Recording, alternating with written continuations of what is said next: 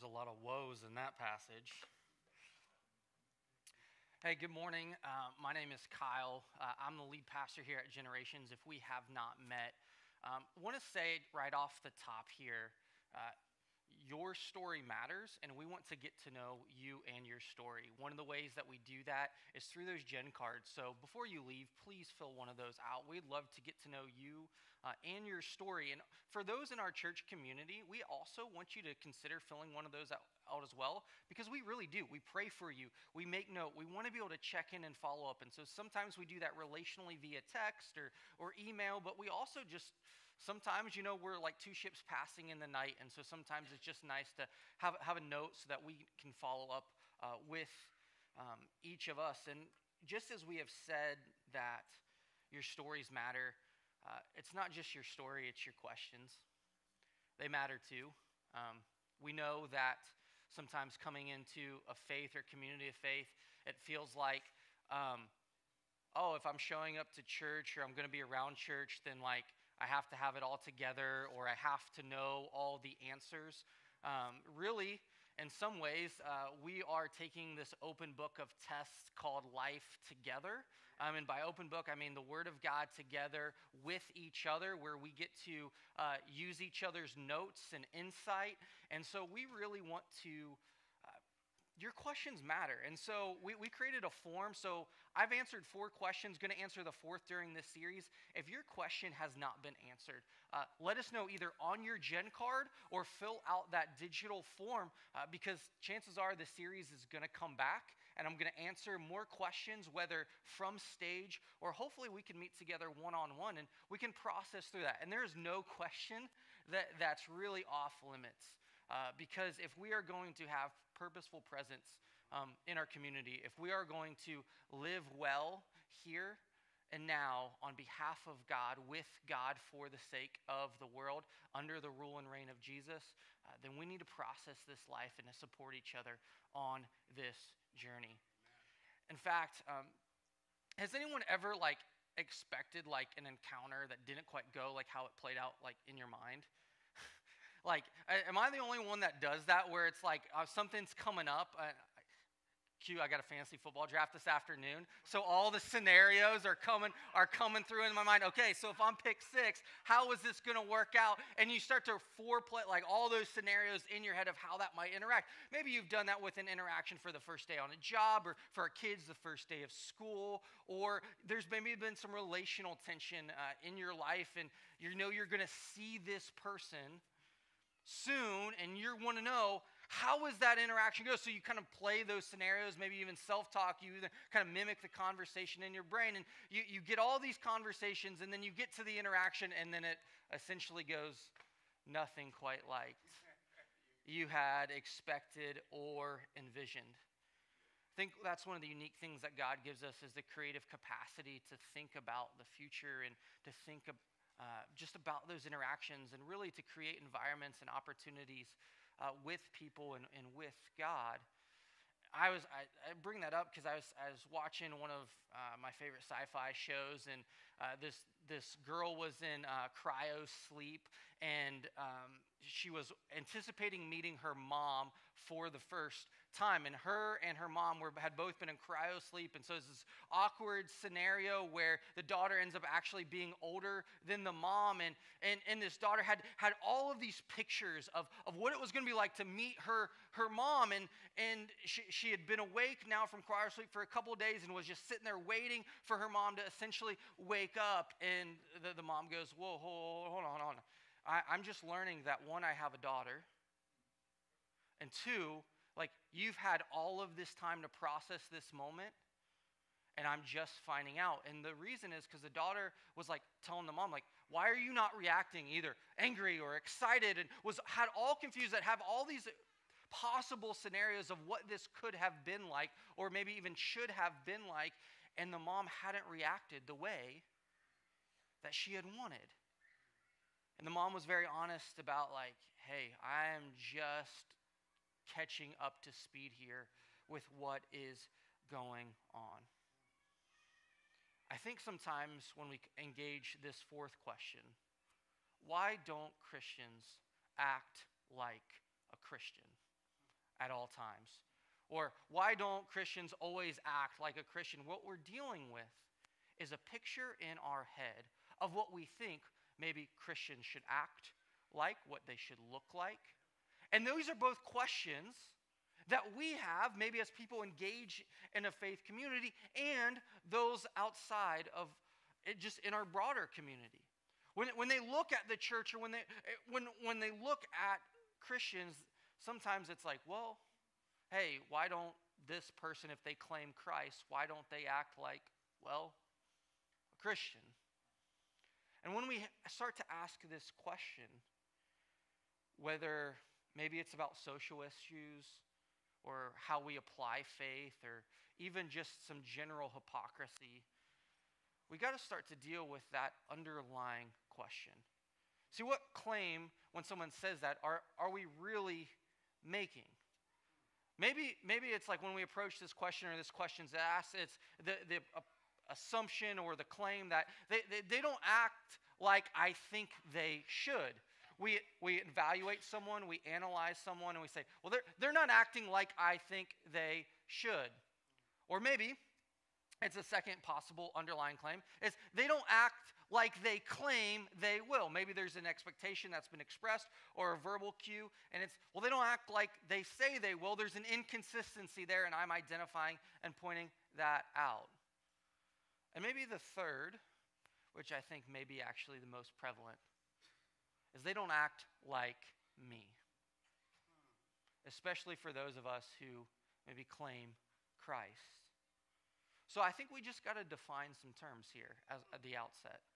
Uh, if we don't get on the same page of some of these just general terms, then we might be speaking about two different things. And so let me just give you some quick definitions. When someone says the term Christian, what that root is, is little Christ. So if Jesus were in your shoes, living every day, your, the character and priority of that person should mimic or mirror that of Jesus. Wherever you find yourself and claim the name of Christ, your goal, your response is to act in the character and priorities of Jesus. Sometimes we use the word Jesus follower around here, same type of idea. So, for us, when we say the word Christian around Generation Church, what we mean is little Christ. If Jesus were in your shoes where you live, work, and play, you are going to embody his character and priorities. Well, when that starts to express itself in terms of Christians together, who they are and where they're at, we got to talk about what the local church is. Because sometimes these claims of why don't Christians act like Christians is because they lob claims at the local church. And so here's my little definition for like what the local church is. It's a family of missionary servants united with Jesus in baptism who live for, love, and learn from to build a good world with him or Jesus and for others in the community the local expression of Christians, what we are, what we do. Again, here at Generations, we say, hey, we're a community of everyday people committed to expanding God's family together because of Jesus for generations to come. You could see how that vision, that picture that we're trying to articulate, who we are, might be found in a definition like this. At a core, the church is a family of missionary servants united with Jesus. And that starts to give us a picture of so then when people call out maybe hypocrisy or they notice inconsistency, for us, we actually can come back to some honesty and some sincerity of are we living up to what those terms actually mean? And if we don't, what's the issue? Is there a concern? Is there a remedy for how that might play out? See, when we start to answer this question, why don't all Christians act like Christians? I think sometimes with the assumption, especially in our modern um, understanding or appearance or expression of church, is that all people who attend church are in fact Christian. Let me say it a different way. The assumption is that anybody who sets foot in a church or claims the name of Christ is, in fact, an actual Christian. See, not all people who attend our modern expression of church are, in fact, Christian. Both the world and us within our church community miss this. Gandhi is quoted as saying, I like your Christ, but I don't like your Christianity. See, the, the reason we, when we start to answer this question, and we want to know why don't Christians always act like Christ? Or why do church people don't always act like Christ? It's because the church is filled with people at times who aren't actually Christian. And air quotes around that church. In fact, Jesus clearly taught that there are not only false teachers in the world who lead people astray into false doctrine and behavior, but there are also false disciples in the world who lead themselves astray into false beliefs and false lives. Matthew chapter 7 talks about precisely this. Be on your guard against false prophets who come in sheep's clothing, but inwardly are ravaging wolves. You'll recognize them by their fruit. Are the grapes gathered from the thorn bushes or figs from thistles? In the same way, every good tree produces good fruit, but a bad tree produces bad fruit. A good tree can't produce bad fruit, neither can a bad tree produce good fruit. Either every tree that doesn't produce good fruit is cut down and thrown into the fire. So you'll recognize them by their fruit. In verse 20. What happens, well, I'll keep going. Not everyone who says to me, Lord, Lord, will enter the kingdom of heaven, but only the ones who does the will of my Father in heaven. On that day, talking about the end of time, on that day, many will say to me, Lord, Lord, didn't we prophesy in your name, drive out demons in your name, and do many miracles in your name? Then I will announce to you, I never knew you. Depart from me, you lawbreakers. It's this interesting paradox of you can be around church, you could even claim being a religious person, but there's a disconnect between those who actually participate in the will of God and in the midst of the world who actually are, in fact, truly embody what it means to be Christian, and those maybe who Jesus says, Yeah, you, you did all of these things, but I didn't actually know you. It's sometimes where the claim comes is like uh, Christianity is not a religion, it's a relationship. Those type of statements come from a passage like this because what it is is Jesus has to know you. You have to be known by him and you have to know him.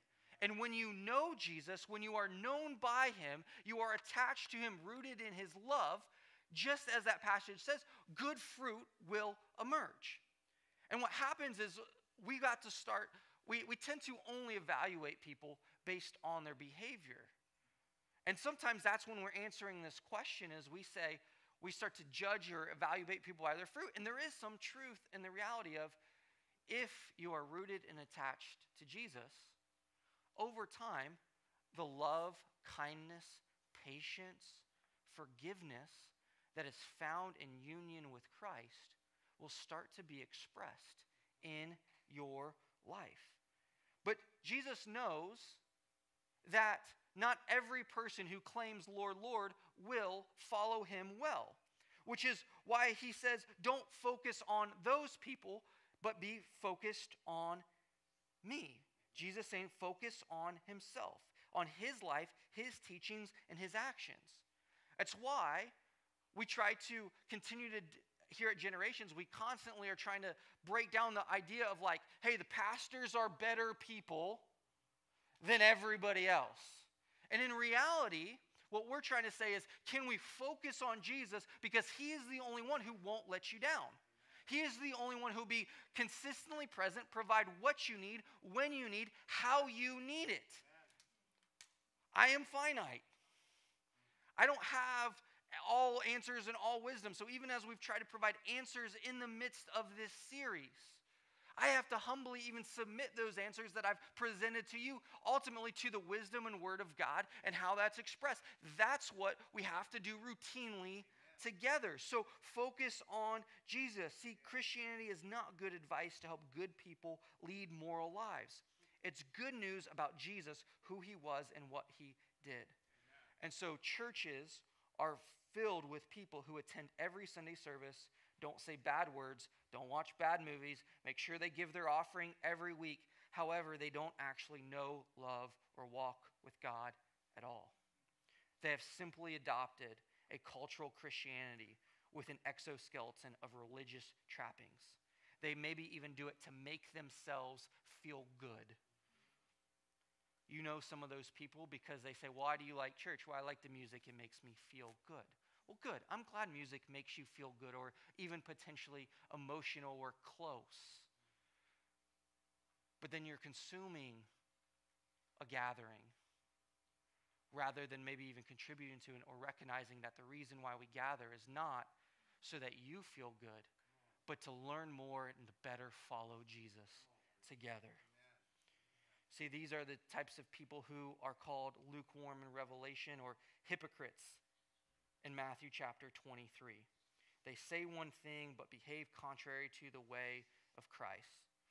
Jesus always levies his most scathing critiques for those who say one thing and do another. And this is specifically, he levies these claims in Matthew chapter 23 at the religious leaders. Those who claimed that they had studied the law and knew what to do, but were presenting something entirely different. Jesus warns us, and at the end of the day, that there's going to be a group of people who say, Lord, Lord, but he will say, I never knew you. And sometimes that's scary to think about. That's weighty because what we start to wrestle with in our own heart is that me? Where do I find place in that. And, and we start to, to, to evaluate all of these things. And the reason why is because we crave assurance. We crave assurance in a way that we can be sure that 2 plus 2 equals 4 every time, all the time. And so we look for ways to manufacture ultimately false assurance. Because how do we have assurance? Do we believe Jesus the Christ, the Son of the living God? Are we attached to him? Are we baptized into him? And then out of that, is our life changing? When you look back, if you've made that public profession of faith, and you start to consider your own life, over time, do you notice a difference? Sometimes the reason why we need each other is because sometimes we're a little too hard on ourselves and sometimes our closest friends and family can actually say, you know, when that um, situation did not go so well, two years ago, you would have chewed that guy off. You would have flipped him the bird when, you, when he cut you off. And instead, you just kept right along. I see a change in you. But we've got to have some relationships together over time so that we can become aware of our change and others can see some of the change in our lives. And we also know what's in our own heart and in our mind if we are in fact changing. And we have to start asking some questions of ourselves, which can be scary and daunting. Do I want to change? That's a tough one. Why? Because sometimes we like things the way they are. We like a sense of security, significance, and I'll use another word that I used a moment ago assurance. Because we know we can meet the standard that we've set for ourselves, good or bad, right or wrong. We can live up to the standard that we set maybe for ourselves all the time. And sometimes a nebulous, like, am I living the way of Jesus in my everyday life, can be a little more intimidating and overwhelming to consider because it's so big, it's so macro. Can I get my arms around it? And what I love about the way Jesus just he just tears into these Pharisees as he says, stop adding extra things to what you think is right. Start with what you know and do precisely that. No more, no less. Some of you are worried, I don't know the Bible, Kyle, that well. I don't, I don't, I, I, I, I'm concerned about this or that. I'm not asking you to know, be omniscient, to know everything. Start with what you know. If you know that you're supposed to love your enemies and pray for those who persecute you, if you know that simple thing, start there. If you know that, that you are, if God has been asking you to maybe do something for someone, be a little kinder, drop off a note or a present, and you've been reluctant to do that because you feel led, start with just responding and doing that. Simply respond. If, if you have claimed Christ and you feel a prompt simply respond. Don't simply, because here's what it comes out to is the reason that Christians don't always act like Christians is because we sometimes say we believe in God, but we don't actually believe God.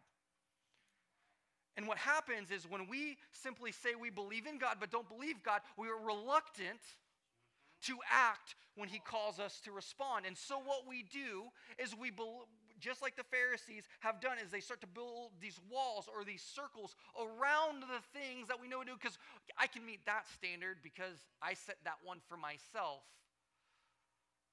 But to meet the one that I'm unsure, that God is asking me to, maybe simply respond in love or kindness or grace, that's a little bit harder. It's a little bit more nebulous. But ultimately, if we simply respond, and I'll use another word that can, can be loaded, like obey, to what he is asking us to do, what that means is that we're able to precisely see him at work and we act and we actually believe him. That he will bring about love, joy, peace, patience, kindness, goodness, and faithfulness within our hearts. But sometimes when we create these cultural forms of Christianity, we actually create an image problem because it's not actually the core to begin with. This exemplifies what many people mean when they call Christians hypocrites. They see people who claim to be morally upright because of all of these extra rules, yet don't sound, act, and live any different than anyone else.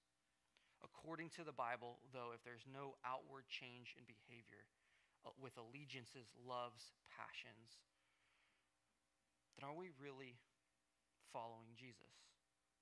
Jesus would question whether these people are actually Christians at all. Are they known by him? And do they know him?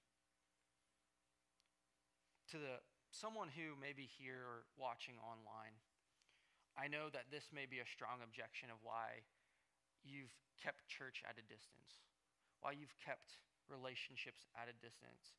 Christians don't act like Christians.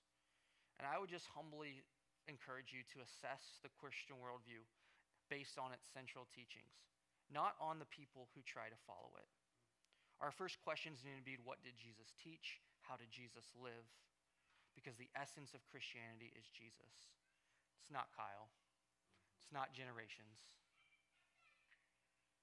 Leo Tolstoy once said, Attack me rather than the path I follow, in which I point out to anyone who asks me where I think it lies. If I know the way home and I'm walking along it drunkenly, is it any less the right way because I'm staggering from side to side?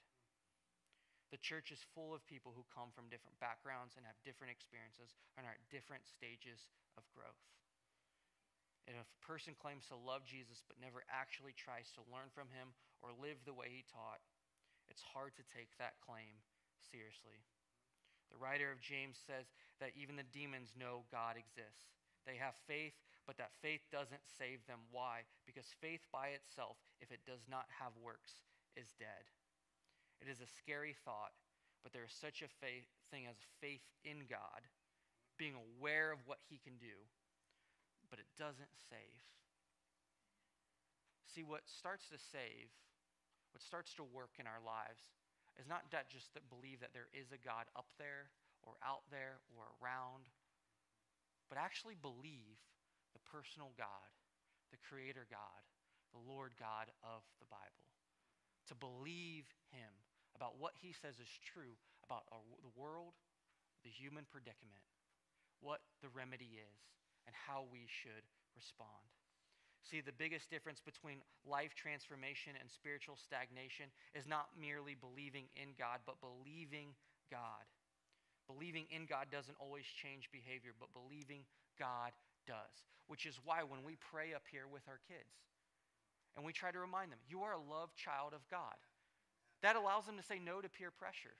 That allows them to, to, to when they fail on a test, that they don't have to be scared to come home and tell mom and dad because hopefully mom and dad or parents or their church family can look at them and say hey you're loved or that, that stinks that's not good Let's, let's get at this again. They don't have to be worried. There, there's never a worry that they can't come home.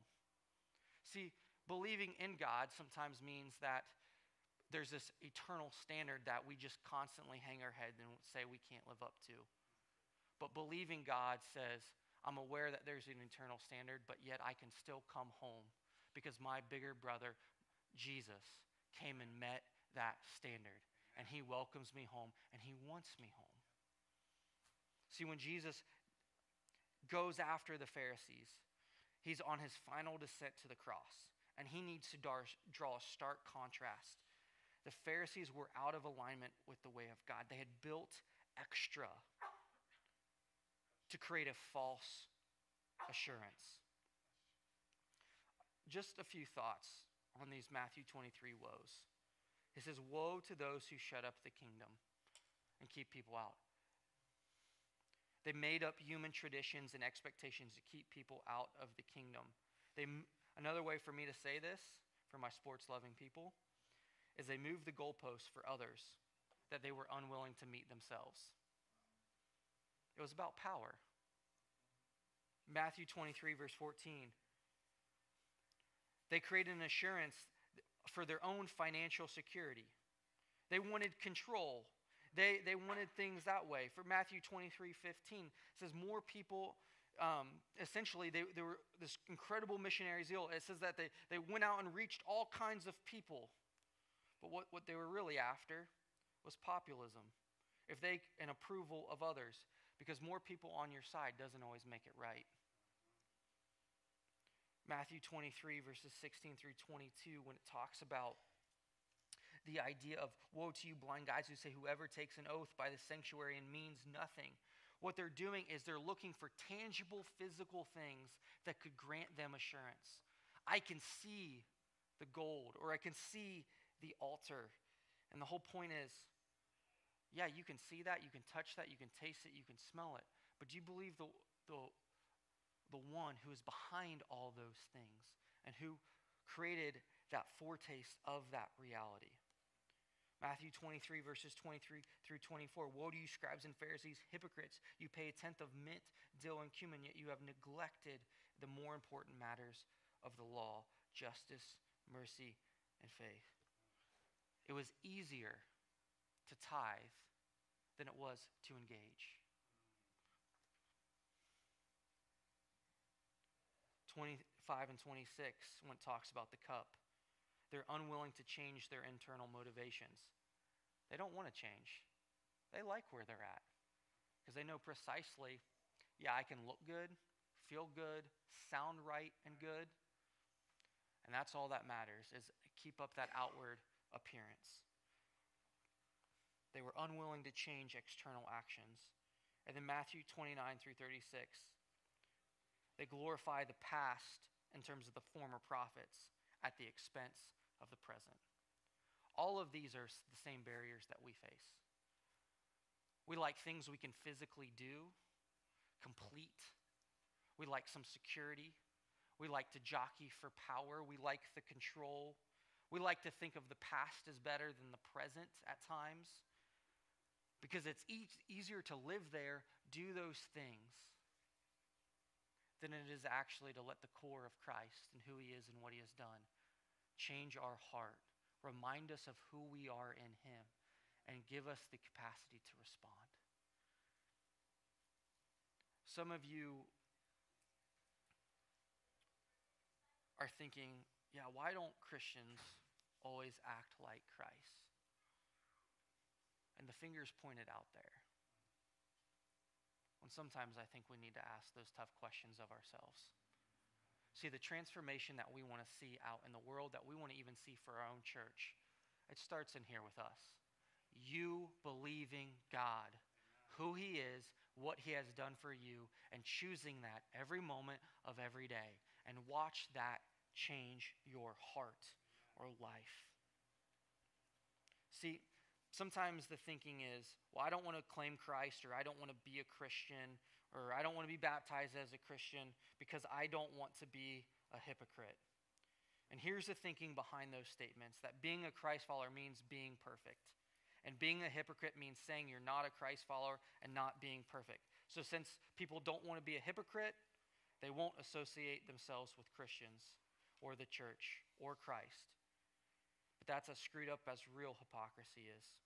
The truth is that the opposite of hypocrisy is not perfection. The opposite of hypocrisy is spiritual authenticity. See, the good news of the gospel doesn't say, hey, come get cleaned up, be good, I'll make you more moral. Good news of the gospel is it takes dead people and makes them alive Amen. and able to live. Amen. And that's the hope is that you go from being dead inside to truly alive. And then as think of all the walking dead stuff and it's like we live in a world that's not two ways far from like a walking dead mentality where everybody around us may be like zombies wanting for a remedy and at the end of the day christianity is is presenting that remedy is lit, truly living and giving people an alternative See, I, just like you, fail a thousand times a day. But when we start to consider our own lives and our own hearts, are we starting to be more like Jesus more now than I was five years ago? Or maybe even more today than I was yesterday? The Christian faith is unique in holding to the idea that the first step towards authentic spirituality is not about having your act together, but in knowing that you don't. I hear so many people say, I can't get baptized or I can't claim Christ. I just don't, I haven't done enough. I haven't got my life together enough. And I said, that's precisely the point. The fact that you're aware of that is the first step. And so know that you are a loved child of God. Come home and now start living as if you have a home and you, in fact, that you do. See, authentic Christian life isn't marked by perfection. It's marked by transformation. See, and when we can admit our faults and our failures and our mistakes are a sin and not glory in them, but call them as they are, it actually doesn't undermine Christianity at all. It proves that it's actually true. Amen. It proves that it's actually true. So you don't have to fear if you feel like, man, I'm a hypocrite. I don't have it together. Guess what? So am I. And we're loved child of God. We're loved children of God. And so, as we look at the scope of history and we look at this present moment, we can freely admit these things were wrong and evil. Crusades, probably not good. Evil done in Christ's name, not good. But here, right now, I'm trying to follow Jesus to the best of my ability. Amen. And hopefully your life starts to show fruit of that, Amen. which means two things.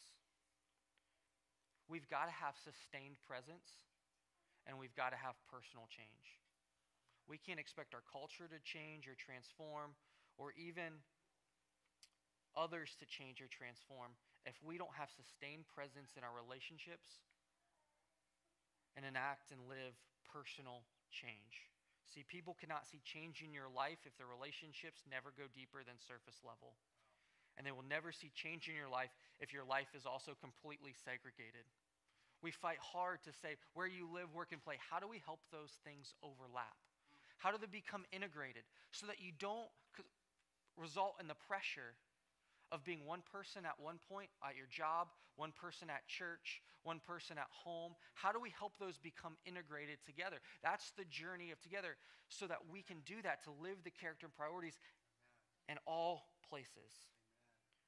And so, how are you changing? So, this isn't some call to like level up or grind or get more discipline.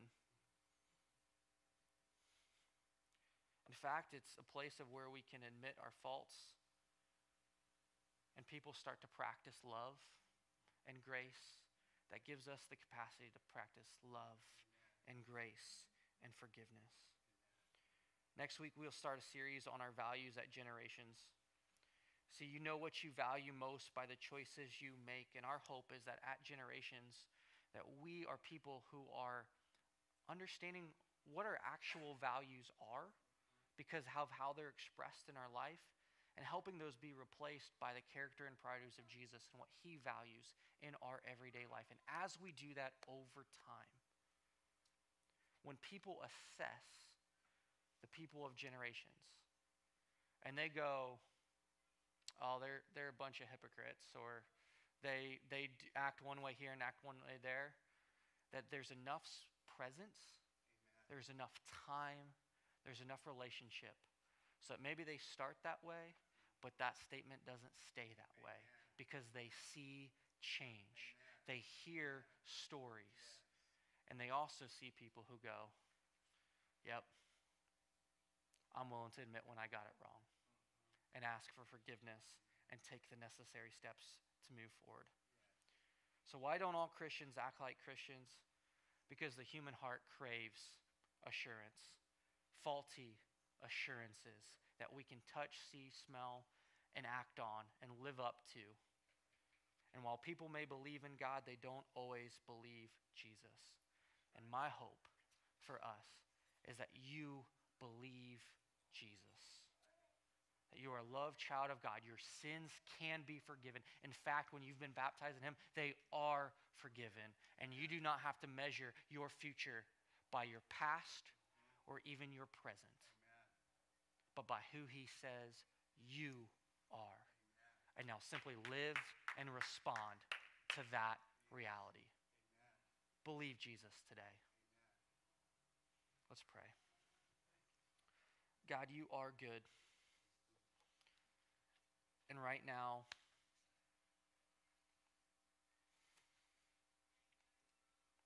I just think people are probably struggling with living up to the standard or evaluating others or is this true about me, God? And I just pray that they just believe you that they believe that they are loved, that they are valued, that their story matters because you moved on behalf of them in the cross and the resurrection.